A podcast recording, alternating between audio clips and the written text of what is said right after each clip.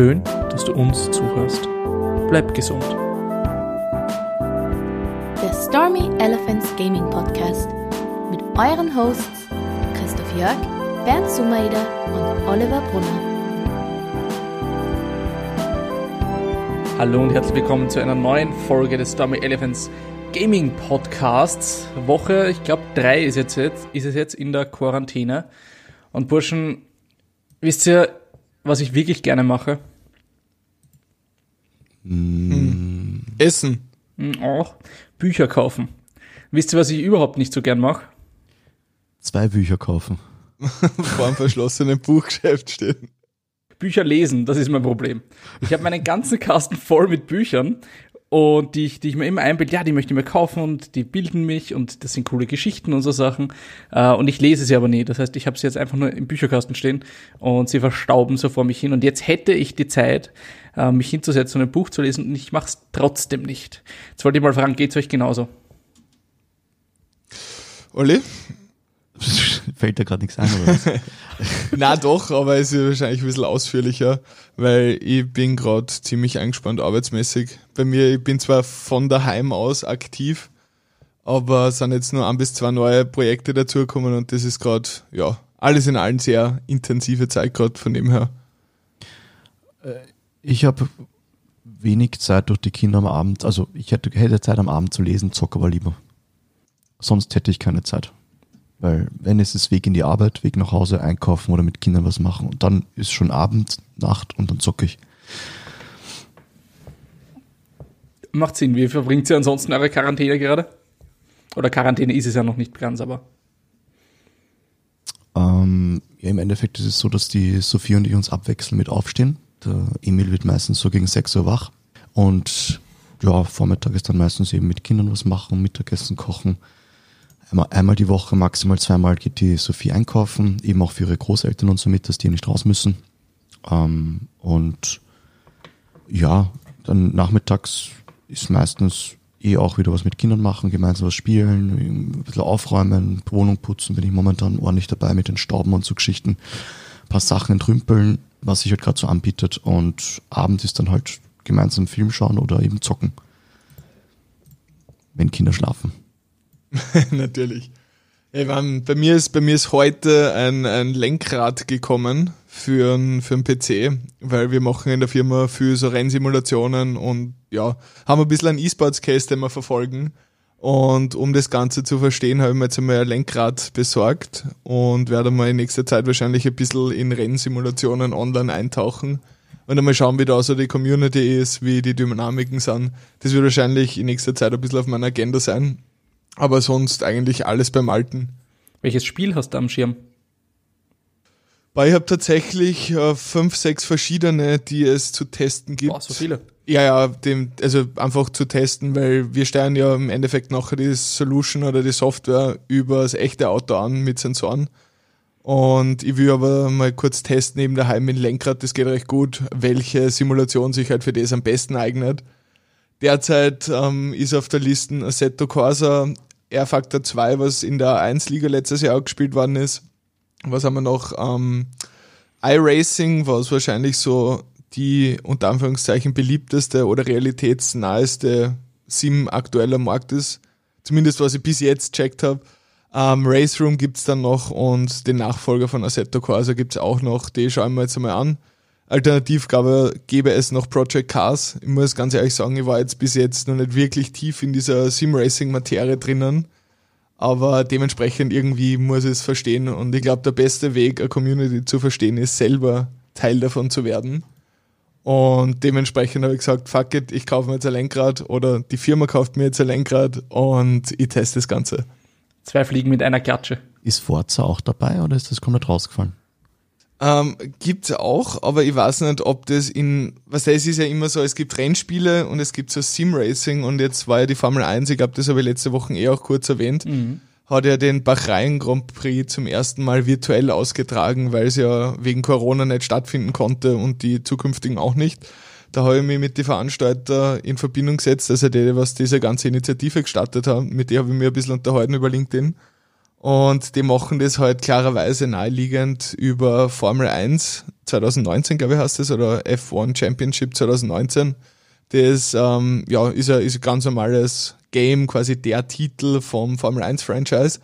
Und ich bin ja dann auch doch ein bisschen connected über eben ein Manuel in, in Deutschland und und und mit, diese, mit dieser Sim-Racing-Szene.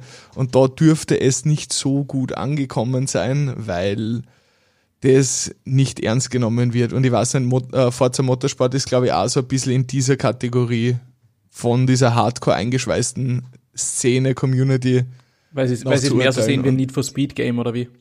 Es ist halt eher Spielen keine Simulation, ja. das ist so der Hauptansatz.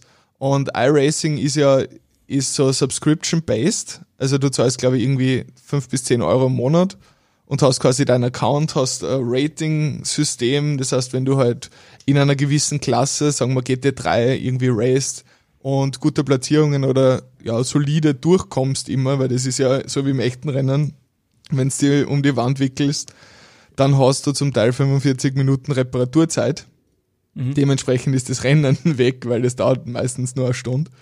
Und, und lauter so Sachen da vorne, unter anderem aktuelle Formel 1 Piloten, die haben YouTube-Channel, Twitch-Channel und und und. Die fahren auch extrem viel auf iRacing und das hat anscheinend international so die stärkste Competitive Community aktuell. Dementsprechend muss ich das natürlich auch mal antesten. Ich habe heute testweise mal ein bis zwei Runden gedreht und habe eine hundertprozentige Crash Rate. Also, äh, Hast du Pedale auch dafür? Ja, ja, voll. Also ich habe mir von Logitech das G2, äh, G29 gecheckt. Das ist mir empfohlen worden, weil es so die billigste, sinnvolle Variante ist. Aber Sim Racing Gear, also so Lenkräder und, und, und, das geht ja bis ins Unermessliche nach oben. Das kannst du dir nicht vorstellen. Was zahlt man für die teuersten? Wirklich, in, in Deutschland, also in Bayern, glaube ich, steht das vom BMW Motorsport, habe ich heute ein Video geschaut der, da kostet der Simulator eine Million. Das ist halt jetzt nicht nur, nicht nur Lenkrad und Pedal und so, sondern das ist einfach ein halbes Auto ohne Motor, wow. wo halt wirklich so realitätsnahe wie möglich der Rennfahrer quasi virtuell trainieren kann. Und die arbeiten halt mit so einer abgeänderten Version von, von R-Factor 2. Das ist irgendwie ja, spezial entwickelt dafür, keine Ahnung. Aber grundsätzlich kannst du sagen, so das sinnvolle Gear fängt so ab 700 bis 1000 an, wenn du keine ähm, Achsen oder wie soll ich sagen, so einen Simulator tatsächlich kaufst. Weil es gibt ja dann die, wo du nachher drauf sitzt und wenn du, genau, wenn du nach links eine Kurven ähm, fährst, dann drückt sie halt nach rechts und so weiter. Also du bist wirklich dann drei Achsen gelagert. Und ja, das ist natürlich dann noch was anderes. Die fangen so ab 8.000 bis 10.000 Euro an. Und ja, aber einen gewissen Grad sage ich, ist einmal ein teures Hobby, aber für viele Rennfahrer ist das halt der Einstieg und dadurch, dass die ganzen Maps halt irgendwie so gescannt sind, Millimeter genau, also die, die Rennstrecken, sind die Zeiten, die virtuell gefahren werden, ähnlich den Zeiten, die halt real möglich sind. Ziemlich, ziemlich cool. Also faszinierend, dass man das auch so, so runterbrechen kann, sage ich jetzt mal. Dass man die, mhm. die Physik so down hat, dass man die in ein, ein, Spiel reinstecken kann, dass es ein vergleichbarer Trainingseffekt ist, wenn die Leute dann im Simulator drinnen sitzen und nicht echt auf der Rennstrecke sind. Und wie geht die Formel 1 damit um, dass die Autos nicht beschädigt sein können? Also so quasi, es gibt keinen, was weiß ich, kein Motor fällt aus, kein Reifenplatzer plötzlich, weil das wird im Spiel halt alles programmiert. Gibt es da schon irgendwelche Outings? Weil das ist ja das, was auch viele Rennfahrer, also Rennzuschauer interessiert. Voll, also ich kann es ich kann's da von der Warte sagen, wenn du jetzt zum Beispiel, ähm, wie heißt iRacing hernimmst oder irgendeine, sage ich jetzt einmal, von der Community akzeptierte Simulation, da hast du ähm, doch sehr, sehr viel ähm, ja, reale Aspekte. Zum Beispiel, wenn du kannst den Tank einfüllen, gewisse Literanzahl, da musst du halt quasi abschätzen, wie viel Tank brauchst und alles, was du quasi dann über das, was du brauchst, ähm, drüber fährst, ist halt unnötiges Gewicht, bist langsamer. Wenn du mit einem Reifen ins Kiesbett fährst, dann hast du halt auf dem Reifen viel weniger Grip.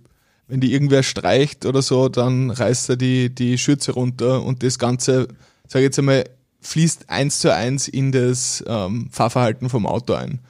Wie es bei der Formel 1 ist, muss ich ganz ehrlich sagen, habe ich absolut keine Ahnung, weil ich mich mit dem nur überhaupt nicht auseinandergesetzt habe. Aber die, die richtigen Rennsimulationen haben halt brutal viel ähm, ja, Parameter, die, die halt wirklich das reale Fahren so gut wie es geht imitieren versuchen. Also zum Beispiel Streckentemperatur, Wetter, Außentemperatur, Licht und und und. Also es ist komplett heftig durchdacht. Glaubt ihr, dass VR-Gaming, so wie wir es jetzt kennen, irgendwann ablösen wird? Nein. Warum glaubst du es nicht? Weil es, glaube ich, schon zum gewissen Punkt eine Tradition hat und gewisse Spiele, glaube ich, Virtual Reality besser sind und manche einfach nicht.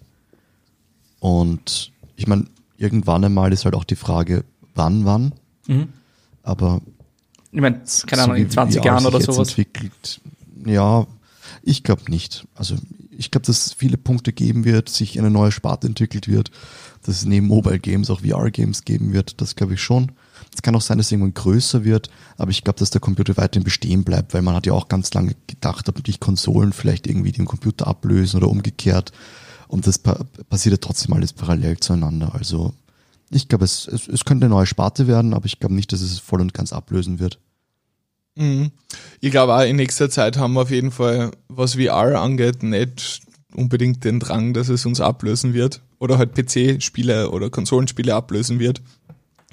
Aber ich glaube, dass, dass die Leute jetzt immer mehr Awareness dafür kriegen, dass die Technik an sich brutal cool ist. Ähm, aber insgesamt ist in VR erstens einmal die Infrastruktur nicht da, dass jeder quasi ein Headset daheim hat, währenddessen halt die meisten einen Computer zu Hause haben. Und die Technik ist einfach nur nicht so, so weit, wie sie sein müsste, um halt den Computer irgendwie sinnvolle Konkurrenz zu machen. Ich glaube, das größte Ding ist auch so dieses, ähm, ist, es, ist, es, ist es einfach zu bedienen oder braucht man noch, jetzt brauchst du ja eigentlich noch einen Computer im Hintergrund und teilweise musst du ein bisschen troubleshooten und so Sachen. Das heißt, Leute, die sich vielleicht gar nicht auskennen mit Computern, sind da mal total außen vor. Also die Einstiegshürde ist recht hoch. Ähm, aber ich habe jetzt gerade gelesen von ähm, Half-Life Alex. Ich weiß nicht, ob ihr das am Schirm habt. Half-Life ist also eine, eine ultra alte eigentlich schon äh, Game-Serie, die ein riesiges Fandom hat auf Steam. Und die haben jetzt ein neues VR-Game rausgebracht. Und da habe ich Kritiken oder halt Erfahrungen darüber gelesen, dass es so irgendwie realistisch sein soll wie noch kein VR-Game davor. Dass die Leute wirklich das Gefühl hatten, in einem Raum drin zu stehen und nicht nur in einem VR-Raum sozusagen drin zu stehen. Und manche Angst hatten, auf irgendwie in den, in den Aufzug reinzusteigen, weil der so ein bisschen, ja, nicht ganz irgendwie, schon ein bisschen marode ausgesehen hat. Ja, Das fand ich super, voll, super spannend. voll. Ähm, ich habe mir, ich hab mir Alex angeschaut und ich werde es definitiv irgendwann ähm, anzocken. Ich werde mir wahrscheinlich aus der Firma Ende der Woche oder Anfang nächster Woche äh, Steam Index holen, ähm, um die Rennspiele klarerweise auch auf VR zu testen. Alter, wenn du Alex zockst, ich will mitzocken. Ähm, ich werde es Ohne auf jeden. Fall anschauen. Das ist sicher, sicher sehr, sehr cool. Ähm, aber ich glaube halt trotzdem, was ich gesehen habe, ist, es ist ein weirder, weirder Ort der Bewegung. Also du kannst dich, glaube ich, umschalten zwischen Teleportieren Genau. und also quasi du schaust wohin, druckst ähm, auf irgendeinen Knopf und du stehst halt dort. Aber so das richtige Gehen ist, glaube ich, auch recht weird. Am Ende vom Tag glaube ich, dass es ein, sehr, sehr fortschrittliches VR-Game ist. Aber was ich auch dazu sagen muss, und das merke ich jedes Mal, wenn wir Demos oder Tests machen mit, mit unserem System, du hast halt immer diesen Flash-Faktor, wenn irgendwer noch nicht in VR war. Und das ist, das unterschätzt man oft. Weil wir haben zum Beispiel äh, eine Solution, wo es halt etwas ähm, geflackert hat bei einer, bei einer Version und die Leute haben das nicht einmal mitgekriegt, weil man halt so immersiv in diesem Erlebnis drinnen ist, dass man sich auf, auf das gar nicht so konzentriert und, und bis jetzt war halt im VR noch nichts so greifbar wie Alex. Ähm, dass du sagst, okay, es ist eine halbwegs vernünftige Grafik, das Spiel funktioniert gut, du hast ein paar so ja, realitätsnahe Umwelten und und und und ich glaube, dass die Faktoren halt doch eine große Rolle spielen, dass die Leute das einfach nicht ganz so arg wahrnehmen, weil sie so, ge so geflasht sind, wenn, das, wenn das Sinn macht. Also ich verfolge VR so ähm, beiläufig eben durch, durch, durch den Twitch-Channel, also allgemein Rocket Beans halt auch, die spielen immer wieder was auf VR und ich bin eigentlich ein, ein also ich schaue sehr gerne Let's Plays allgemein, alles mögliche an Spiele, die mich interessieren, wo ich mir denke, oh, coole Story oder habe ich jetzt keine Bock selber zu spielen, aber, aber es interessiert mich einfach, wie es so ankommt und so Geschichten und schaue eigentlich sehr viel immer mit rein, also entweder über den Channel oder halt über diverse YouTube-Channels.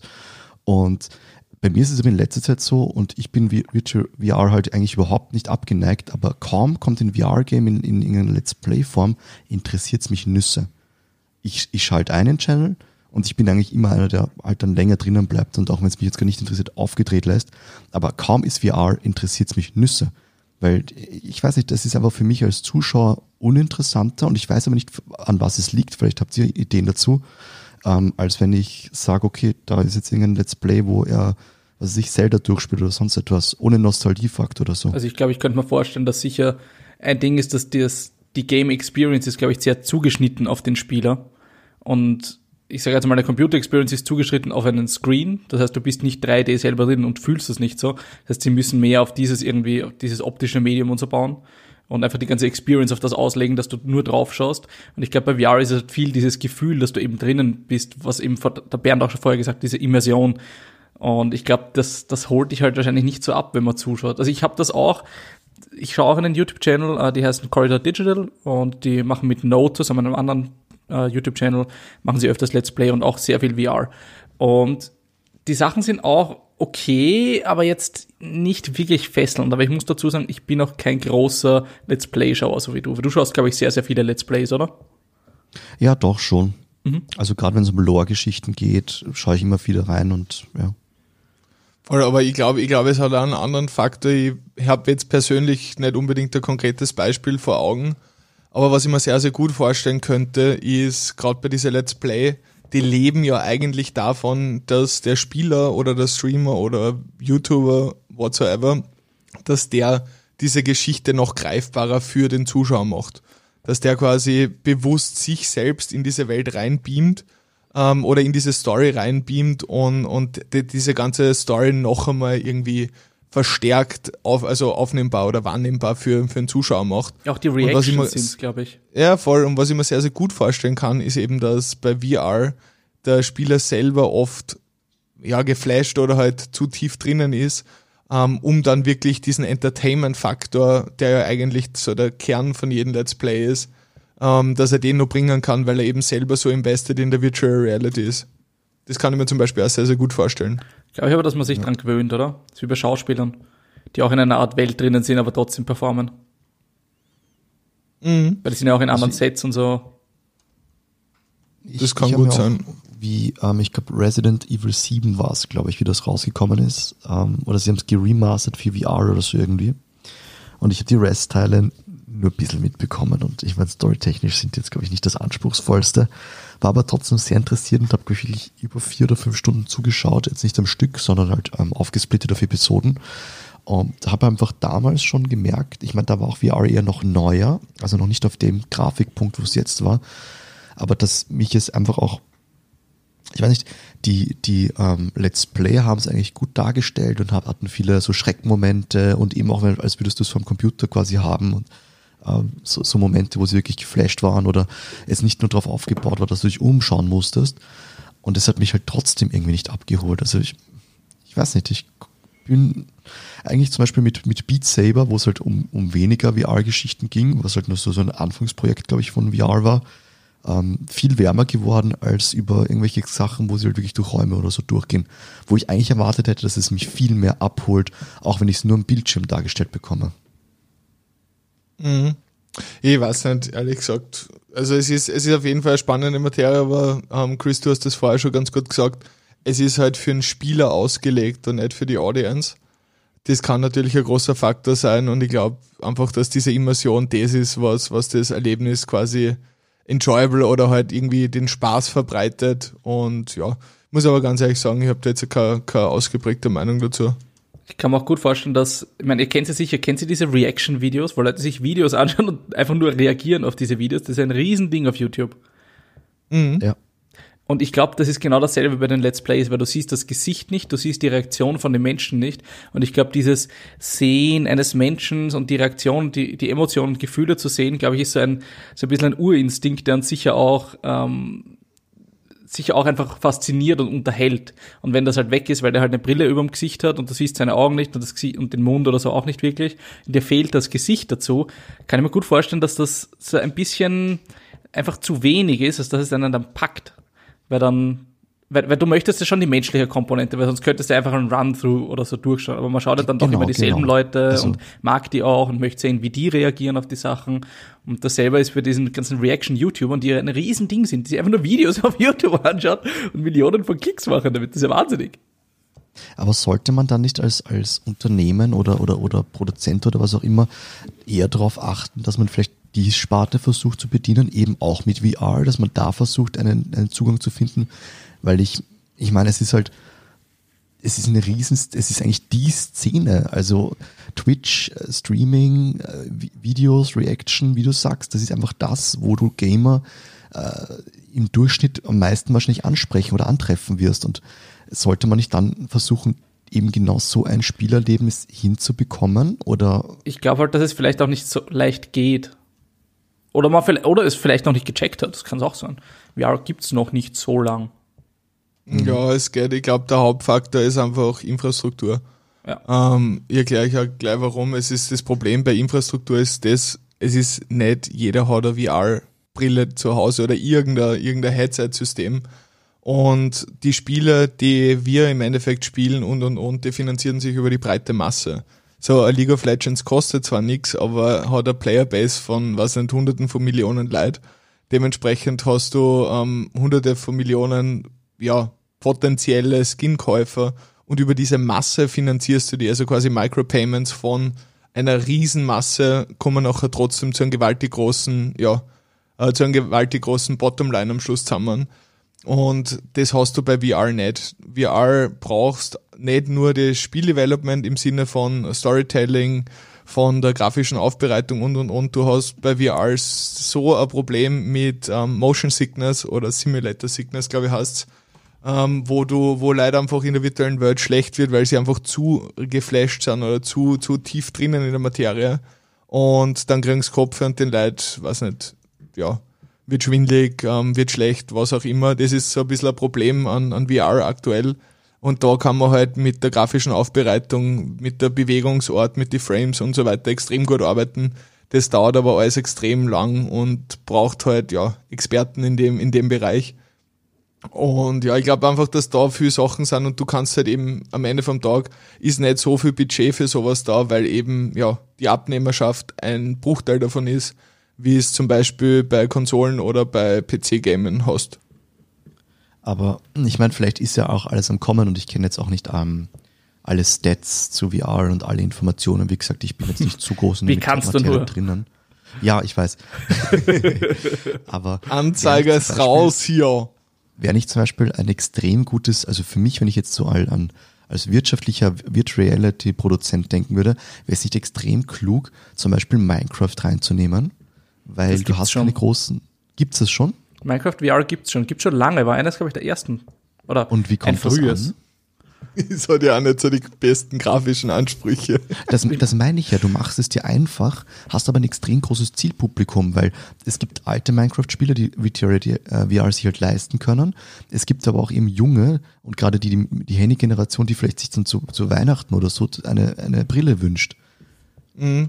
Das Problem ist, die sinnvollen Brillen kosten halt 800 Euro aufwärts und alles, was drunter ist, ist halt Nein, eher Es ist ja nicht nur Brille, damit du halt die volle Immersion haben willst, willst dann auch diese Motion Sensors haben und vielleicht noch diese Handschuhe und. Die Motion Sensors brauchst du sogar.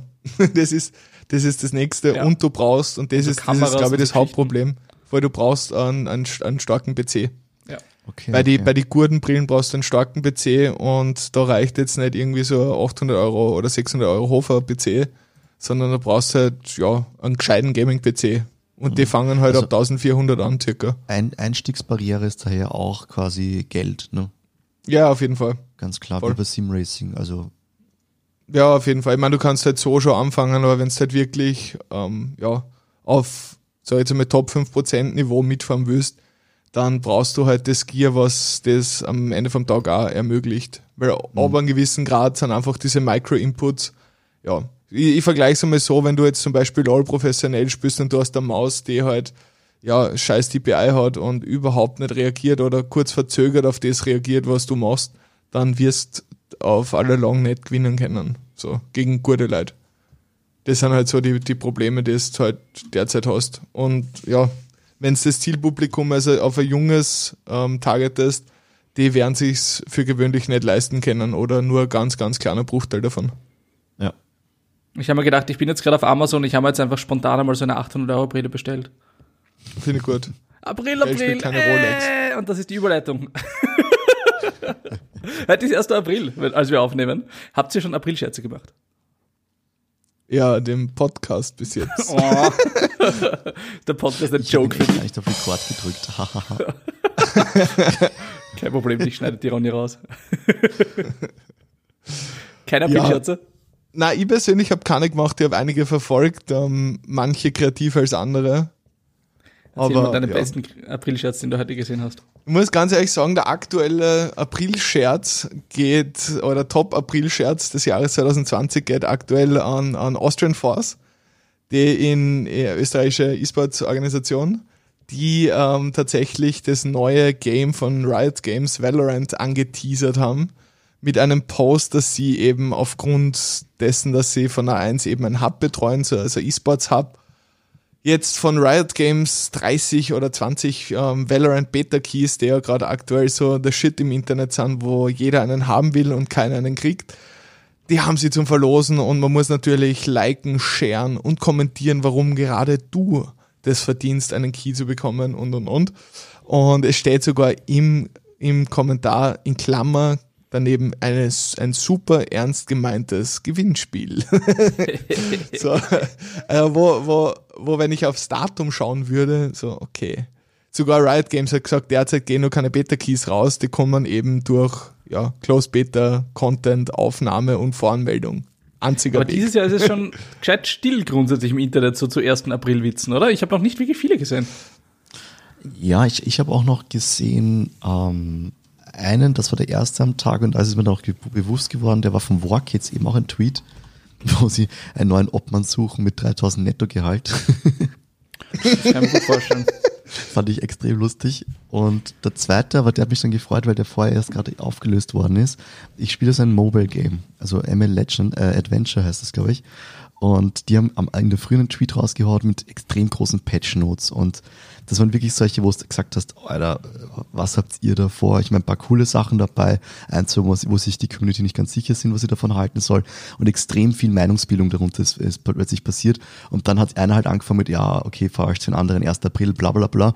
Und dann ist das Ganze nicht mehr ernst genommen worden. Und vor circa, wann, seit wann immer auf 30 Minuten, ähm, So ist quasi ein, ein Post rausgekommen mit, hahaha, alles ist ernst, das kommt.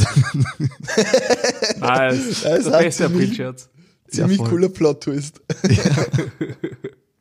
Chris, hast du irgendeinen spannenden Aprilscherz gefunden?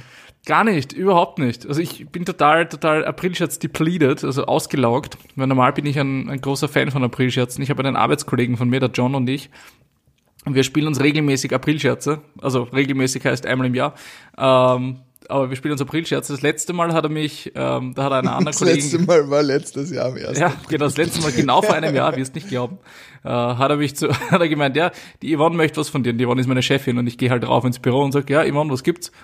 Ja, was? Du bist gekommen. Na, du hast doch gesagt, ich soll zu dir kommen. Nee, noch Dann hatten wir so eine nette Konversation hin und her, bis ich draufgekommen bin, ah, irgendwas stimmt nicht, bin runtergegangen und der John, mein Kollege und meine Assistentin damals sind in der Gruppe gestanden und haben herzlichst gelacht über, über ähm, meine unangenehme oder meine komische Situation. Das, das ist auch ziemlich cool. Ähm, was natürlich auch immer Möglichkeit ist, da ich halt ähm, was gesehen ist, wenn du zum Arzt gehst, also so zum Hausarzt, ich weiß nicht, ob die offen haben oder ins Krankenhaus und im Warteraum einfach einmal so den Drops so. Und Leute, auch wegen Corona hier. der, In der U-Bahn fahren und einfach wahllos laut husten und schauen, wie dich die Leute anschauen. Ja, und dann so tun, wie wenn man keine Luft kriegt. Das funktioniert top. Super, Äh, super. große, große, Ver große Verunsicherung. Aber weil wir gerade bei unangenehmen Topics sind. Ganz, ganz Ja, kurz, ich hab- ich, ich habe zudem okay. noch, ich habe gesehen, in Thailand haben sie Strafen auf das verhängt von bis zu fünf Jahren äh, bedingter Haft. wenn du, wenn du online oder irgendwo postest, dass du Corona oder sowas hast. Ähm, ah, Entschuldigung, fünf Monaten, nicht fünf Jahren. Okay, ja, das war heftig. Ja, aber trotzdem, fünf, Fünf Monate Jahre ist. Quarantäne. Ja. äh, aber das, das ist echt heftig. Aber ich muss sagen, ich habe gestern wieder ein, ein Video gefunden, was sehr, sehr lang mich erheitert hat und zwar vom Allerfeinsten. Da habe ich, da hab ich für nachher, also es kommt gleich den Soundclip auch vorbereitet, Sehr schön. aber Thema Versprecher, so richtige Versprecher, wo einfach das Gesagte eine komplett andere Bedeutung hat. Habt ihr da irgendwann einmal sowas, was euch, also irgendwo einmal versprochen oder einen Versprecher mitbekommen oder irgendwas, wo, ja, ihr euch noch dran erinnern könnt, was sagst, okay, das ist hängen geblieben, weil das war äußerst unangenehm. Mir fällt da direkt ähm, ein, ich glaube, es war bei der, beim, beim Wahlsieg, wo danach halt ähm, Türkis-Blau zusammengekommen sind und da kurz im ersten Interview gestanden ist. Und ich glaube, er hat viermal einen Satz nur angefangen, weil er einfach irgendwann ein Wort nicht rausgebracht hat, das er dann am Schluss ersetzt hat. Und ich fand das halt so lustig, weil er ist halt komplett im, im Gesicht gleich geblieben.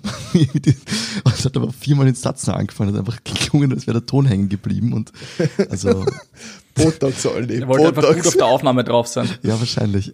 Das Take muss stimmen. genau. äh, ich ich denke da immer nur an, an Kofefe, wenn euch das noch was sagt.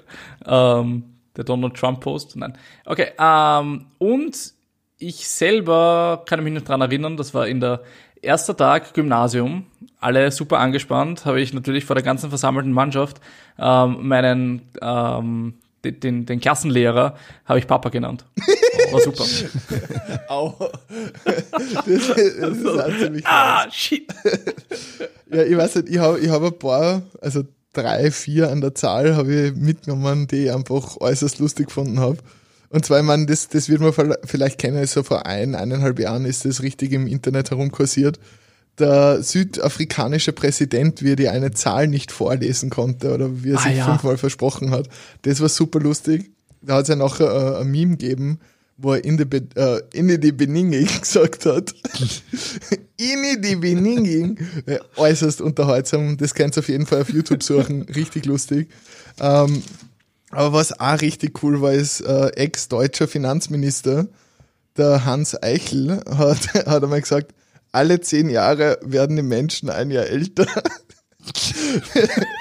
das habe ich richtig gut gefunden. Ähm, und der Alfred Biolek ist ein deutscher Autor der hat einmal gesagt, es schmeckt so ein bisschen nach meiner Großmutter. Das ist das Schöne dran. Das ist auch oh, äußerst unvorteilhaft. Oh. Aber der Versprecher der Episode geht an unseren Otto Pendel, oder wie heißt der? Ich glaube Otto Pendel. Der war sozialdemokratischer äh, Abgeordneter und der hat unter anderem, wurde dieses, diese Flüchtlingswelle, ich glaube 2015 war, eine äußerst unangenehme Versprecher gehabt. Macht euch das mal an. Bemühen wir sich gemeinsam, dass die Flüchtlinge, die wo irgendwo in Freien, in die Zelte oder sonst wo untergebracht sind, dass wir sie menschenwürdig umbringen, unterbringen.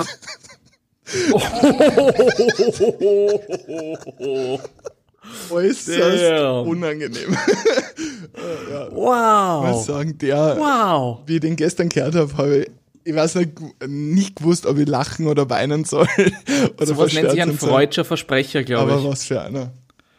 Ja, Holy shit. Das ist echt. Wie, wie machst du deine Rede weiter, wenn das passiert, dass du nicht irgendwie komplett außer Konzept kommst und einfach deine Rede weiterquatscht? Ja, er hat es einfach komplett ignoriert, was er gesagt hat und halt der ganze Nationalrat, ja, hat nicht gewusst, ob er lachen, weinen soll. Man hat sehr, sehr viele Menschen ja, gesehen, die eine doppelte Facepalm dem Thema gewidmet haben und und und. Also alles erst unangenehm. An den, an den Saga vom Feimann, der gemeint hat, wir fahren noch von Wien nach Europa. Was auch eine, eine nette Aussage war. das ist auch ziemlich gut, ja. Aber es ist ein bisschen das, das, das Innenbild herausgespielt. Lang lebe das Internet. Wirklich, das gibt so ja, gute Sachen. nicht. Das, das stimmt allerdings. Macht ihr euch über das Sorgen? Dass irgendwann einmal von euch Sachen im Internet drinnen sind, die, die euch in den Rücken fallen könnten? Hm, nicht unbedingt eigentlich. Ähm, eigentlich noch nicht, nö. Nein, noch nicht. Okay. Seid ihr vorsichtig, wenn es um sowas geht? Ja, auf jeden Fall. Also ich sage mal so, ich mache mir da jetzt nicht den, den unbedingten Stress. Man sollte allerdings schon aufpassen, jetzt nicht direkt Internet, aber gerade mit dieser ganzen Smart Technology, also Smart Home, Smart Watches, Alexa, Voice Assistants und und und, ähm, da kann man sich ja selber die Daten auslesen aus dem Internet, wenn man, wenn man so ein Device verwendet. Und da gibt schon einige Cases, wo du sagst, okay, so, weiß nicht, Vorstandssitzungen oder so, wo dann irgendwie ein paar Sachen geleakt worden sind. Also da könnte man schon aufpassen, aber so Privatgebrauch, solange man jetzt nicht verhältnismäßig viel Scheiß im Internet macht, sollte da jetzt eigentlich nichts Großartiges vorkommen. Habt, hat, hat jemand von euch so was wie Alexa oder so etwas zu Hause? Gar nicht. Ja, prinzipiell jeder, wer der ein Handy hat. Das ist permanent, äh, stimmt eigentlich. Ist es permanent an, oder? Ja, es reagiert normal auf einen Trigger. Also bei, bei Google ist es okay Google, bei Alexa ist glaube ich Hey Alexa und bei, bei Apple ist es glaube ich Hey Siri, wo man den Voice Assistant im Endeffekt triggert und nachher mit dem interagieren kann. Aber um, ja, aber grundsätzlich heißt es ja, er müsste die ganze Zeit zuhören, oder? Also damit er das, Gen- das, das, dann ist, aufhört. das ist der Punkt, ja. Also er Außerdem- muss, ja, Außerdem ist mir schon oft aufgefallen, dass wenn ich mit der Sophie oder mit irgendjemandem über ein Thema rede und das Handy in der Nähe liegt ähm, und es eindeutig nicht aus meinem ähm, quasi Suchverlauf oder so ersichtlich ist, ähm, dass mir Werbung angezeigt wird über Sachen, die vor die ich Voll. über drei Tage oder so gesprochen habe oder, oder vor drei Tagen gesprochen habe. Ist euch das schon mal Voll. passiert oder aufgefallen? Des Öfteren. Ja. Also das ist, das ist genau das. Ja. Mhm. Ich habe da schon recht lange Diskussionen irgendwie mit, mit ähm, Familienmitgliedern gehabt über genau das Thema. Ähm, und und wo, wo ich so ein bisschen abgewogen habe von, okay, kann das wirklich sein? Und wenn ja, wieso ist das noch nicht rausgekommen? Wieso ist das kein Riesending? Und die andere Frage ist halt, ist es vielleicht auch nur, dass es uns dann erst auffällt? Also wenn man halt darauf achtet und dann sieht man eine Werbung und sich denkt, Alter, über das habe ich gerade geredet. Und vielleicht ist es nur, dass du vielleicht irgendwas anderes gesucht hast im Internet, was vielleicht ähnlich ist oder auch vom, vom Muster des Verhaltens, dass irgendwie, keine Ahnung, andere Männer in deinem Alter mit deinen Interessen, die es ja sicherlich gibt, auch das gesucht haben und dann danach irgendwas gekauft haben, was, was sozusagen die, diesem, diesem Punkt irgendwie entspricht. Also keine Ahnung, was es jetzt ist, ja, sei es irgendwelche Bücher oder was auch immer. Also prinzipiell, es funktioniert halt tatsächlich so. Das ist das Heftige. Es gibt halt super viele Cases. Ähm, vom Stefan, einem guten Kollegen von mir, die Freundin hat einfach irgendwann einmal geredet, die wollte mit dem Uber irgendwo hinfahren, hat bis zu dem Zeitpunkt weder Nachrichten noch äh, irgendwelche Textgeschichten äh, die Adresse geschrieben. Ähm, und wie sie Uber aufmacht, hat sie fünf Minuten davor geredet, wo sie nicht hin will. Und das war die erste Adresse, die Uber vorgeschlagen hat, beispielsweise. Und, Weird. und, und lauter solche Sachen. Also es passiert auf jeden Fall. Aber weil du, weil du gerade vorher die Frage in den Raum gestellt hast, so warum das nicht viel größer aufgeblasen wird, quasi als Eingriff in die Privatsphäre, ähm, ist eine ganz einfache Antwort. Es sind simple Lösungen, die uns das Leben erleichtern und im Gegenzug, die gratis sind und im Gegenzug zahlt man halt mit Informationen und Daten. Ja. Das ist ja, das ist ja kein Geheimnis. Das ist ja genauso die, die ganzen Carsharing-Apps. Die, der Hauptfaktor von denen ist, dass sie die Daten haben. Zum Beispiel, ähm, wie heißt dieses Shazam, das Audioerkennungsprogramm? Das ist ja gratis. Mehr oder weniger. Es gibt so eine Pro-Version, die kauft und verwendet niemand, aber die verdienen ihr Kohle mit Daten. Also die in zum Beispiel Wien, da gibt's noch äh, weiß nicht, so und so viel Hits hat das Lied auf Shazam, so und so viel Lied, äh, Hits hat das Lied auf Shazam. So planen die großen Plattenlabel unter anderem die Touren der Darsteller. Die kriegen die Daten oder kaufen die Daten von Shazam und dort, wo quasi eine hohe Population oder eine hohe Dichte an Shazams ist, ähm, dort werden definitiv Konzerte gescheduled. Das ist halt, ja, Informationen regieren halt, ne? Und auf die breite Masse gesehen sind halt so Retargeting-Geschichten, wo du einfach sagst, okay, ich hab schon die Information, dass der dort auf das irgendwie interessiert ist. Dem spielt die Werbung so lange zu, bis es kauft. Und wenn er anderes Interessens, äh, Interessen-Footprint im Internet hinterlässt, dann kriegt er halt die Werbung, bis er es kauft. Und wir sind halt, sage ich jetzt einmal ganz blöd gesagt, Leute, die das ganze System ein bisschen hinterfragen und, sage ich jetzt einmal, mit offenen Augen da durch die, durch die Werbewelt geht. Aber das macht nicht jeder. Und dann so, ah, cool, ja, ich wollte, heute war ich noch beim Saturn und hab da über den Staubsauger geredet und jetzt kriege ich die Werbung, ah, weißt du was, ich nehme ihn halt mit. In zwei Tagen ist er da. Ich glaube, dass, dass viel mehr Leute aware sind und das auch checken. Ich glaube nur, dass keiner was macht. Weil ich, wir wissen es auch und, und, und, ja, und ändern das Verhalten nicht wirklich danach. Ja, da, da, ähm, da war ganz am Anfang von, von Porn, von, von Podcast ohne richtigen Namen auch mal das Thema. Übers, äh, hat so ähnlich angefangen.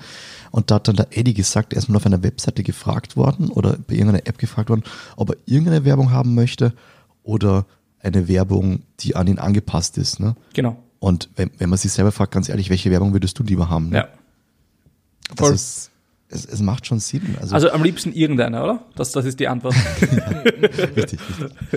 So, Und so, jetzt das, ist, das, ist amerikanische die Super Werbung, Bowl Ads. das ist die Werbung, die man dann immer von Wish bekommt. Wo man dann denkt, what the fuck ist das? Und irgendwelche, keine ich, ich habe teilweise Latexanzüge drinnen, wo so, what the fuck, Wish? Was ist, was ist los? Was hat der für eine Vorstellung von mir? Holy shit. Das ist halt der Browserverlauf, Chris. Wahrscheinlich, ja, wahrscheinlich. Das muss es sein. ja, nein, das ist echt, das ist echt heftig. Aber, Aber wie, ja, darf ich noch, Olli? hast du noch was zu dem. Punkt oder? Na, zu dem Thema nicht. Ich habe was Okay, ich hätte zu dem Punkt noch was oder zu dem Thema noch was. Und zwar, ähm, ich habe das Ganze schon vor Weihnachten angefangen zu verfolgen oder schon ein bisschen länger sogar. Und mir ist dann aufgefallen, ähm, ich habe da nichts, weil ich hier mit der Sophie, was habe ich gekriegt? Tas- Tastatur oder Maus, eins von beiden, wie, wie jedes Jahr halt. Ne? Und es war dann so, wir haben drüber geredet, es wurde besorgt ne? und wie ich es dann hatte, habe ich keine Werbung mehr davon bekommen. mhm. Also das hat, das hat ent- Hast du so eine gemacht. Logitech-Software? Nein. Nein. Weil das hätte ich mir vielleicht vorgestellt, dass die vielleicht sagt, okay, ah, hier registriert, der hat dieses Teil schon und wir schicken das. Ja, es wäre interessant, wenn es jetzt die Razer Maus gewesen wäre, dann hätte ich das Razer Programm schon. Ja, genau, sowas Ich zum glaube, es war Beispiel. die Tastatur. Ich glaube, es war die Tastatur. Prinzipiell brauchst du nicht einmal die Software, dass der PC erkennt, was für ein Eingabegerät angesteckt Das ist. stimmt, ja. Also, Stimmt, ja. es ist, wir leben in einer Welt, wo das halt die Realität ist und ich muss sagen, ja, Der gläserne Mensch. Could be worse, aber das ist halt die Richtung, in die sich die Welt aktuell entwickelt oder aktuell ist gut, seit 15 Jahren. aber ja. Sag, Ähm, ich Leute, noch eine, ein, ja? möcht, möchtest du weiterleiten oder soll ich? Ja, ich habe ich habe ein spannendes Thema mit, weil es jetzt wieder ein bisschen aktueller ist. Ähm, oder aktueller, weil ich mir jetzt letztens einen gekauft habe. Was haltet ihr vom, vom Thema Battle Pass in, in Spielen? Habt ihr da irgendeine, irgendeine Meinung? So jetzt einmal ein paar, ein paar interessante Inputs wären quasi, welche Battle Passes findet ihr cool? Ähm, was ist generell so die Auffassung? Oder vielleicht, wer setzt es am besten um? Das ist, glaube ich, auch immer recht spannend. Also ich bin überhaupt kein Battle Pass-Kaufer. Ich finde die total nutzlos. Ähm, wenn mir irgendwas gefällt, dann würde ich eher das eine kaufen, als jetzt mir einen Battle Pass zu kaufen und zu hoffen, dass mir irgendwas random droppt. Ähm, ich habe ihn mir einmal gekauft, nur damit ich mehr Champions bekomme, weil die Rate von League of Legends Essenzen oder so, diese blauen Essenzen, ähm, ich habe noch nicht alle Champions und ich wollte sozusagen mir meine halt sozusagen einfach mehr kaufen und die waren relativ billig, diese Champion Splitter im Battle Pass. Für sonst irgendwas habe ich es nicht wirklich gekauft, weil rein Optics ist mir ehrlich gesagt, also jetzt wurscht. Wahrscheinlich vor, vor, vor fünf oder zehn Jahren oder so hätte ich sicher gekauft, weil ich gesagt, oh, Optik so wichtig, oh geil. Aber jetzt, ganz ehrlich, äh, Skin to win, brother. ja, aber, aber irgendwie, irg irgendwie nicht um einen Zehner. Ähm, ich muss ehrlich sagen, ich bin bei Battle Passes am empfänglichsten und mich hat selber eigentlich gewundert, aber bei Mobile Games. Bei Mobile Weil Games gibt es Battle Passes. Ja, du hast ja dann diese Monatstickets oder wenn du diesen, ähm, wenn du quasi von, von 1 bis 100 Levels kriegst, jedes Mal Diamanten oder solche Geschichten. Das Ah, ist auch voll. eine, eine Art von Battle Pass oder dass du jedes 20. Level kriegst noch dazu einen Skin für den und den Hale oder so. Also finde ich schon, dass es eine Art von Battle Pass auf jeden Fall ist. Definitiv, ja. Ich, ich werfe jetzt mal in den Top, Topf mit rein. Und ähm, so in-Games ist es immer abhängig von der Frequenz, wie oft ich das Game spiele oder wie lange ich dra- dran bleibe, weil das spüre ich mittlerweile schon ein bisschen. Und in League zum Beispiel habe ich mir jetzt gerade wieder geholt. Deswegen versuche ich auch momentan nur auf dem Main-Account zu spielen. Sinn. Aber ich muss sagen, Battle Pass ist vom, Grund, vom Grundsatz her äh, unfassbar geniale Idee, weil du, es ist zwar, und das ist halt die Kontraseiten, in den meisten Battle Passes ist halt nur Scheiße drin, die keiner braucht und keiner eigentlich haben will. Oder ein einziges Item, was irgendwie cool ist, oder Skin oder whatsoever. Am Ende vom Tag ist aber die, die, die sag jetzt einmal, psychische Komponente geil, weil du eine zusätzliche Ebene reinbringst in das Spiel, ähm, wo du sagst, okay, ich kann mir Sachen erarbeiten. Und das ist ja das, was die meisten Spieler an, an Games halt bindet und dann auch wirklich langfristig die Playerbase haltet. Und sich auch so ein bisschen ein, ein, ein Buyer's Remorse. Jetzt habe ich schon Geld dafür ausgegeben, na, jetzt spiele ich es halt auch. Ja, einerseits das, aber andererseits, was der, nehmen wir LOL zum Beispiel her.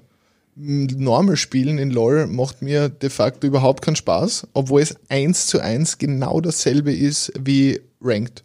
Eins zu eins genau dasselbe Game. Server-Modus, Server-Champions und und und. Einfach weil du im Ranked diese Komponente hast, okay, wenn ich jetzt gewinne, kriege ich mehr Punkte und dann bewegt sich irgendwas. Was, das ist nicht so Ja. unter Anführungszeichen ein nutzloses Game, was keinen Effekt auf irgendwas hat. Und ich glaube, dass das gerade ähm, gerade bei diesen ganzen Competitive Games die Leute einfach dran hält, weil ja einerseits das Rating und so weiter, es verändert sich was und du kannst da quasi höhere Ranks erarbeiten. Und gleich ist es halt mit dem Battle Pass, du kannst halt ja den durchgrinden und wenn du aktiver bist, machst halt mehr Stufen und kriegst halt mehr Zeug. Und viele Games, glaube ich, sind halt dann ab einem gewissen Grad so nach, was nicht, zwei, drei Monaten einfach nicht mehr interessant, weil eben diese, diese Komponente in keinster Weise drinnen ist, dass du sagst, okay, kann man jetzt irgendwie großartig was dazu erarbeiten. Deswegen funktionieren MMOs auch so richtig gut, weil der Charakter ist am Ende vom Tag nie fertig. Weil bis du einmal das Top-Gear hast und die Top-Items, die du brauchst, dann kommt ein neuer Patch und das ist eigentlich wieder nutzlos. So halt zum Beispiel WoW die ganze Player-Basis. So funktioniert Spielsucht. Ja, voll. Würden böse Zungen meinen. Ja, Darf ich euch noch eine, eine schöne Nachricht vorlesen? Bitte. Ja. Ich glaube, ich habe sie euch schon geschickt, aber ich lese sie jetzt ganz offiziell im, Podcast vor. Meine Mama hat mir eine Nachricht geschickt und die heißt, lieber Christoph, meine Mitarbeiterin Jasmin gefällt dein Podcast außerordentlich gut. Sie ist gerade krank und hört euren Podcast ohne Pause. In dem Punkt, liebe Grüße, Jasmin. Freut mich sehr, dass wir dich da ein bisschen durchführen ähm, führen können, durch eine, eine weirde Zeit. Keine Ahnung, was du genau hast, aber ich hoffe, es geht dir bald besser. Voll gute Besserung auch von uns.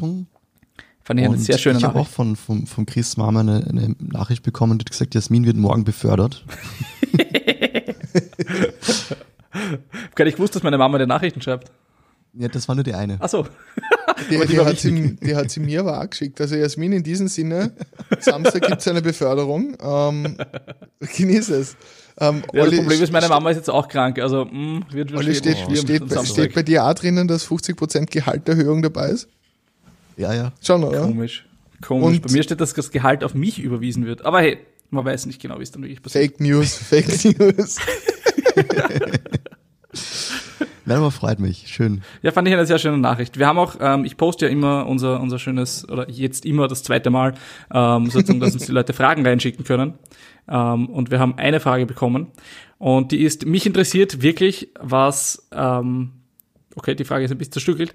Also meine Frage, PS4 oder Xbox? Ich kenne den Unterschied nicht wirklich. Was ist gut an der Xbox? Was ist schlecht daran? Was ist der Grund für einen Kauf? Gibt es ein unterschiedliche Spiele?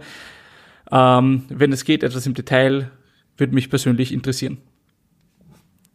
Habt ihr starke Meinungen zu, P zu PS4 und Xbox? Puh. Die erste Sache, die mir bei dem Thema immer einfällt, ist, Xbox hat die geileren Controller. Ah, Ich finde auch nicht mehr mit der, also bis zur PS4 zumindest. Ich weiß nicht, ich muss sagen, die PS4-Controller finde ich sind auch ganz nice. Aber ich habe jetzt den neuen so Xbox-Controller nicht in der Hand oder? gehabt. Also von 3 auf 4 war es ein gewaltiger Umstieg. Das war, Wirklich? ja, voll. Die, die Dreier haben ja dieselben, also dieselben äh, Corona-Formate, alles klar. äh, Control Controller-Formate gehabt wie die zwei und das waren diese super kleinen, flachen, komischen, ah. Aber die Vierer, finde ich, liegen echt gut in der Hand, aber ich muss ganz ehrlich sagen, hast schon recht, die Xbox-Controller sind um einiges gemütlicher. Aber, Mir gefallen zum Beispiel die Xbox nicht so gut. okay. Also ich, die, die sind mir zu, zu klobig irgendwie. Ich mag das eigentlich ganz gern, dass die ein bisschen schmaler und kleiner sind, die, die PS4-Controller. Ähm, zumindest im, also ich habe früher noch mit meinem alten Mitbewohner haben wir, haben wir Xbox gespielt, weil er eine Xbox One hat, hatte und er hat diese Pro-Controller gehabt. Die waren irgendwie sehr klobig. Und die waren irgendwie nicht so geil. Aber grundsätzlich, ich muss sagen, ich, ich tue mir ein bisschen schwer, weil ich einfach selber nicht wirklich Konsolenspiele habe und nie eine Xbox zum Beispiel besessen habe. Und die PS4 ist mehr so DVD-Station bei mir daheim. Ähm, deshalb ist es ein bisschen schwer zu sagen, okay, was ist jetzt, was ist jetzt wirklich das Bessere von den beiden?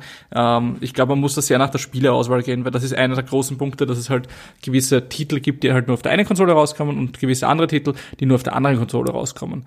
Und da muss man sich, glaube ich, so ein bisschen anschauen bei Release oder wenn man sich halt eine kauft, okay, was sind die Spiele, die mich wirklich interessieren und auf welche kann ich eher verzichten? Hast du da Beispiele? Weil das einzige Spiel, was mir da einfällt, ist eben zum Beispiel von früher noch Kingdom Hearts auf der Playstation und Halo auf der Gibt's Xbox. gar- Ja, und ich glaube. God of War war doch auch PlayStation only, oder?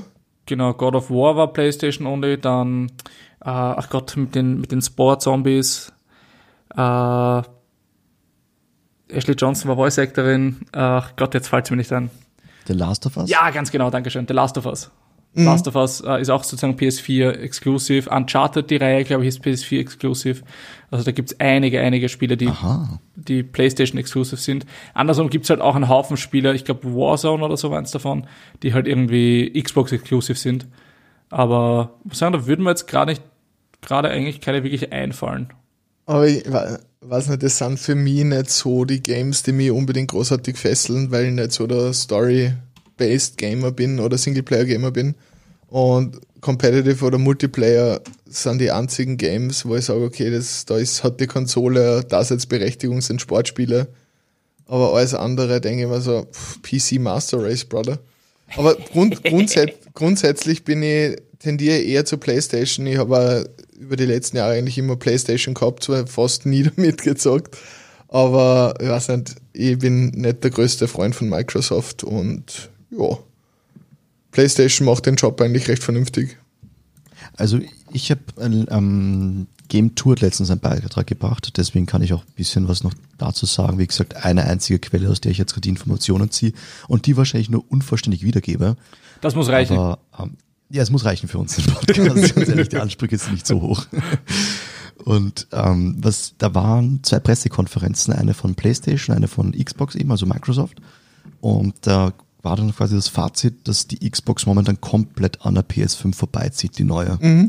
Ich Voll. weiß nicht mal, wie die neue Xbox heißt, aber vom, vom Inhalt her, nur was in der Konsole drinnen ist, soll die neue Xbox viel stärker sein als die PS5. Ich meine, kurz, kurz eine lustige Geschichte. Die Xbox-Serie hat ja auch irgendwie weirde Namensgebungen. Ist von, die, währenddem PlayStation auf 1, 2, 3, 4 ist, hat halt Xbox, normal Xbox, dann Xbox 360 und dann geht sie auf Xbox One. Vielleicht wird die nächste Xbox, weiß nicht, Xbox 0,5 hassen. Wer weiß. Naja, es waren Aber immer ganze Zahlen, ne? Weil es war 360 ist der volle Kreis, One ist ein, ein Kreis. Ja. Um das ging's ja, ne? Voll. Ja, weird auf jeden Fall. Jeden Fall, ich glaube halt, die neue Xbox, was ich gehört habe, soll in einer Pro-Fassung kommen, wo der Preis ungefähr bei 1000 Euro liegen wird oder sogar knapp drüber. What? Ähm, das soll ein richtiges Arbeitstier werden. Aber ich muss ganz ehrlich sagen, das ist auch eher Halbwissen. Das hat man der Janik zum Beispiel erzählt. Und ja, es soll richtig gut werden, Dem aber am Ende, alles. vom Tag, am Ende vom Tag ist halt äh, Konsole. So, und Konsolen haben halt einfach äh, extrem niedrige Einstiegsbarriere, weil du kaufst dir die Konsole und alle Spiele, die released werden, sind zumindest ansätzlich oder ja, vom Grundsatz her auf, auf die Konsole und auf das System optimiert. Das heißt halt, was der du kaufst einmal um 400 Euro der Kastel und dann kannst jedes Spiel, was released wird, kannst prinzipiell spielen. So, und das ist halt bei PC, musst halt eigentlich alle zwei bis drei Jahre spätestens neue Komponenten kaufen und die sind halt Na. super teuer. Auf der anderen Seite denke ich mir, wenn du jetzt irgendwie eine Konsole hast, wo du, weiß nicht, Einstiegsbarriere irgendwie so 1000, 1100 Euro hast, pff, schon heftig eigentlich. Ähm, also ich finde, dass das früher noch besser geklappt hat. Also gerade dein erster Punkt mit quasi, ähm, du kannst jedes Spiel, nachdem die Konsole rausgekommen ist, ähm, weiterhin drauf spielen. Das stimmt noch, aber sie bringen da teilweise dann trotzdem nochmal die Pro-Versionen raus. Ähm, und vor allem äh, zum Ende hin, wenn quasi bald abgelöst wird, finde ich die Ladezeiten extrem heftig auf Konsolen. Ich meine, generell auch das, auch, auch das Bild ist einfach nicht so schön wie am, am PC. Ja. Also ich habe mal zum Beispiel GTA 5 habe ich mir extra noch einmal für den PC gekauft, um es zum einen in First Person und zum anderen in besserer einfach Auflösung und FPS spielen zu können, einfach weil halt GTA 5 so ein, ein richtig geil immersive Game war. Hast du GTA 5 online schon mal gespielt? Ja, das ist ziemlich crappy. Ladezeiten sind ewig, was ich überhaupt nicht verstehe, weil, come on. Ähm, und die Missionen sind leider sehr eingeschränkt. So Roleplay-Server wären ganz lustig, aber dafür bin, da bin ich nie reingekommen, irgendwie in so Com Communities. Und ich habe Das ist super zart, wie, wie dieses Registrierung. Registrierungsverhalten ist, oder? Ja, also auch mit diesen ganzen Foren und so Sachen, aber ich verstehe es, ja, das sind halt lauter Leute, die das super ernst nehmen und wollen, dass ihre Sache auch ernst genommen wird und sie schaffen dann halt Barrieren, dass nur Leute wirklich reinkommen, die das halt auch ernst nehmen und halt ihnen nicht alles kaputt machen, nicht wahllose Kiddies reinkommen, die einfach nur, keine Ahnung, Scheiße labern dann. Mayhem. Ja. Also verstehe ich schon. Gut, wir sind 54 Minuten schon rein. Ich würde sagen, wir schmeißen noch ein Würdest du eher, oder? Würdest du eher? Das ist der Zeitpunkt, wo wir uns Fragen fragen, die auch ihr uns fragen könnt. Das war jetzt ein bisschen holprig, aber trotzdem. Ähm, ihr könnt uns natürlich immer wieder Sachen zuschicken auf Instagram, auf Twitter, auf Facebook oder mit Brieftauben, je nachdem. Wer möchte anfangen mit seiner Frage? Heute beginne ich nicht. Ich habe keine so gute, deswegen fange ich vielleicht an, weil dann haben wir eine schöne Steigerung. Der Schmutz muss raus. Ja, Schmutz. raus mit dem Schmutz.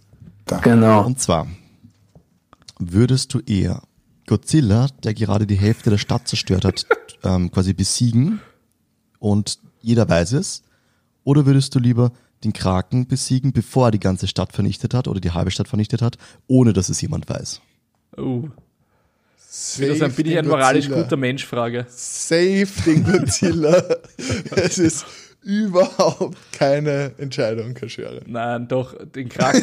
weil die Tendenz ist relativ hoch, dass wenn eine Stadt zerstört ist, in der Stadt Leute drin sind, die ich sehr mag, und dann lieber der Kraken, als dass Leute sterben, die ich mag. Sehr sozial gedacht. Sehr, sehr sozial Entschuldigung, würdest du den, würdest du den Godzilla nehmen? Habe ich jetzt Also den aus dem Godzilla Bauch komplett heraus, herfotzen.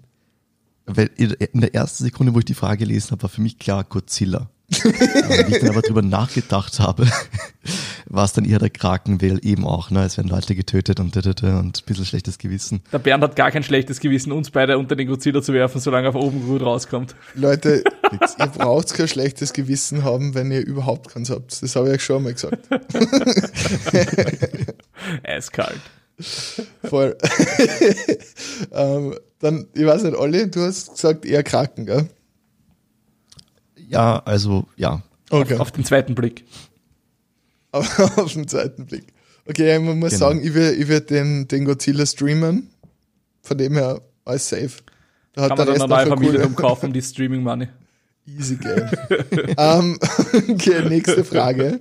Würdet ihr eher wen daten, den ihr liebt oder jemanden, der euch liebt? Also das Uh. eine schließt das andere natürlich aus. Dann lieber. Oh, das ist hart. Lieber jemanden, der mich answering. liebt. Lie- Lieber Aber jemand, der mich liebt. Wenn, Aber was ist, wenn da die Person fucking am Arsch geht? ja, aber dann hast du noch immer jemanden, der dich zumindest ziemlich gut leiden kann. Andersrum ist, du liebst jemanden, aber wirst nur rejected. Und das ist ziemlich scheiße. Weil jemanden zu lieben Es geht, ist, ja, es geht ja darum, dass ihr schon datet, also langfristig. ja eben. Na, Also gerade- jetzt nicht, dass du sagst, okay, wie die Zeit, wo Megan Fox jetzt irgendwie so super, super der Shit war im Internet damals zu Transformer-Zeiten, dass du sagst, okay, ja, eh, du, du laufst ihr die ganze Zeit nach und sie rejected dir die ganze Zeit. So Ja, jetzt nicht, aber halt, dass das halt ein Part weitaus mehr invested ist in der Beziehung als der andere. Also man, da, das ist super schön. man darf dann doch Gefühle haben für den anderen, oder wie? Ja, schon grundlegend, Also, aber weil, weil halt für mich so, wär, für mich wäre der Ausschluss, also die, die Umkehr wäre, entweder liebe ich jemanden ohn, also sinnlos, ähm, wir daten uns zwar und wir treffen uns immer wieder, aber eigentlich mag sie mich nicht und ich habe aber trotzdem starke Gefühle und das andere wäre für mich, ähm, sie hat sehr starke Gefühle mir gegenüber, aber mir ist es so, ja, eher wurstig. Ich das so, so, so, so wendet sich das Blatt, gerade weil ich der moralisch Verwerfliche. Ja, das kann gut sein. Es ist halt urschwierig, weil es halt von dem abgesehen, dass du jemanden nicht verletzen möchtest, ja, aber es ist doch beides Bullshit. Das ist ja, Ja. auch Sinn und Zweck der Übung. Olli. Du hast das ich Spiel verstanden. Und ich muss mich für eins entscheiden, oder wie? Ja, das ist halt leider das Spiel. die Aussage verweigern, Olli. Nein, das Ja, das wäre nämlich nicht. so eine Aussageverweigerungsgeschichte für mich gewesen, weil das interessiert mich beides nicht. Es ist Also beides scheiße. Es ist beides scheiße. Was ist Aber- weniger scheiße? Dann und, und und man würde sich nie wieder anders verlieben, wenn man jetzt Wahl 1 nimmt. Wir denken das, das Szenario nicht komplett bis in die Unendlichkeit durch. Die, die Frage war ganz klar gestellt eigentlich. Nein. Es ist zwei. ganz klar ersichtlich, dass beide Antwortmöglichkeiten ziemlich geschissen sind. ja. Dann, dann eher zwei, dann mache ich wenigstens jemanden glücklich. Sehr schön. Okay. Äh, also, ich habe noch eine Frage. Die, da, da sind jetzt beide Antwortmöglichkeiten grundsätzlich gut für euch. Ähm, hättest du gerne eine Ich komme aus dem Gefängnis raus Karte, so wie man es von Monopoly kennt, oder hättest du lieber einen Schlüssel, der jede Tür öffnen kann? Einmal nur, oder wie? Ah, nein, einen Schlüssel, der jede Tür öffnen kann. Im Normalfall hätte ich lieber gern beides, weil dann kann ich nämlich den Safe knacken und dann aus dem Gefängnis rauskommen. Aber safe den Schlüssel. Schlüssel? Ja. 100%. Die Frage ist halt, was machst du, damit du dann im Gefängnis bist? Voll. Zu was wärst du bereit? Was würdest du tun? Damit es sich rentiert. Damit es sich rentiert. Wärst du bereit für einen Mord, ist hier die Frage.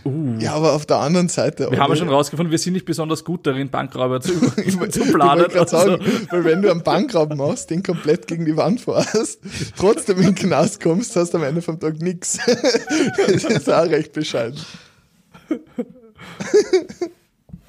Ich glaube, ich würde auch den Schlüssel nehmen, obwohl die gefängnisfreie Karte sicher auch interessant wäre. Ja, müsst irgendwas Großes machen, irgendwie Steuerhinterzug im großen Sinne oder Insider-Trading, irgend sowas. Aber das Großes. muss man halt auch können. Das ist das Problem an der ganzen Sache. Weißt Ja, da holst du jemanden, der das kann, sagst, pass auf, Buddy, ich bin dein Sündenbock, mich zahlst gescheit, ich habe eine Gefängnisfreikarte. wir machen ähm, 90, 90 Oder 10. du kannst mir, oder du kannst mir diese Karte abkaufen für 50 Milliarden Dollar. Kanadische Dollar. Ja, das ist impliziert aber, dass man diese Karte weitergeben kann. Ja, das kann man mit Karten vielleicht. Das, das ist nicht ganz klar. Was wäre die erste Tür, die ihr aufsperren würdet mit dem Schlüssel? Das 24. Kästchen meines Adventkalenders. Das ja nicht so erfolgreich. Kannst doch einfach aufreißen. Also gute Frage, wahrscheinlich meine Wohnungstür. Einfach testhalber. Einfach Das mal ein ist bisschen auch, ich wüsste auch nicht, was mache ich mit einem Schlüssel, wo ich überall reinkomme. Im Bademantel zum Nachbar vorbeischauen, so, Servus. Ich meine, man könnte halt in der Nacht einkaufen gehen, wenn jetzt keiner mit, mit Gesichtsmaske herumläuft in, in den Geschäften und mit 10 Finger Rabatt zahlen. Ich würde Aber sagen, das ist dann Crime. the secret ingredients is crime.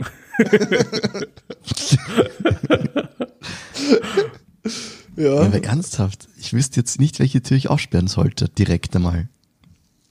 Ja, ja keine da hast du Ahnung. noch genug Zeit, da was zu überleben, glaube ich. Das Stargate. Stargate. Uh, spannend. Spannend. Oh Gott. Na gut. Wir sind schon jetzt über eine Stunde drinnen.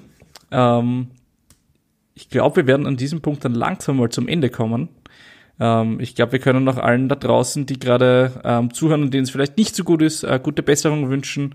Ähm, und wenn es euch gut geht, dann hoffen wir natürlich, dass das so bleibt. Ähm, wascht eure Hände brav, bleibt schön von Leuten weg, weil Leute sind eh nicht so cool. Podcast hören ist viel cooler. Und ja, ich würde sagen, wir hören uns dann nächste Woche wieder, weil wir nehmen ja eh wieder ähm, zeitnah zum nächsten äh, stürmischen Freitag auf. Voll. Noch abschließende Worte von euch. Stop. Wollen wir nur Ciao sagen, oder?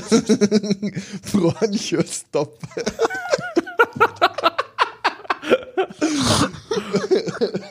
Okay. Ronja, Also hier wird gecuttet.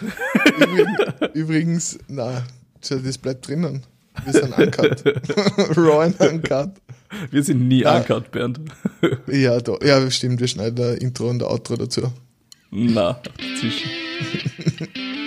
Naja, gut. In diesem Sinne, Leute, ich wünsche euch was. Bis dann. Tschüss. Ciao. Das war euer Stormy Elephants Gaming Podcast. Bleibt immer auf dem neuesten Stand und folge den Stormy Elephants unter @stormyelephants. Hat dir die Show gefallen? Dann teile sie mit deinen Freunden oder hinterlasse uns eine 5-Sterne-Bewertung auf iTunes und einen Kommentar auf unseren Social-Media-Kanälen. Bis zum nächsten stürmischen Freitag.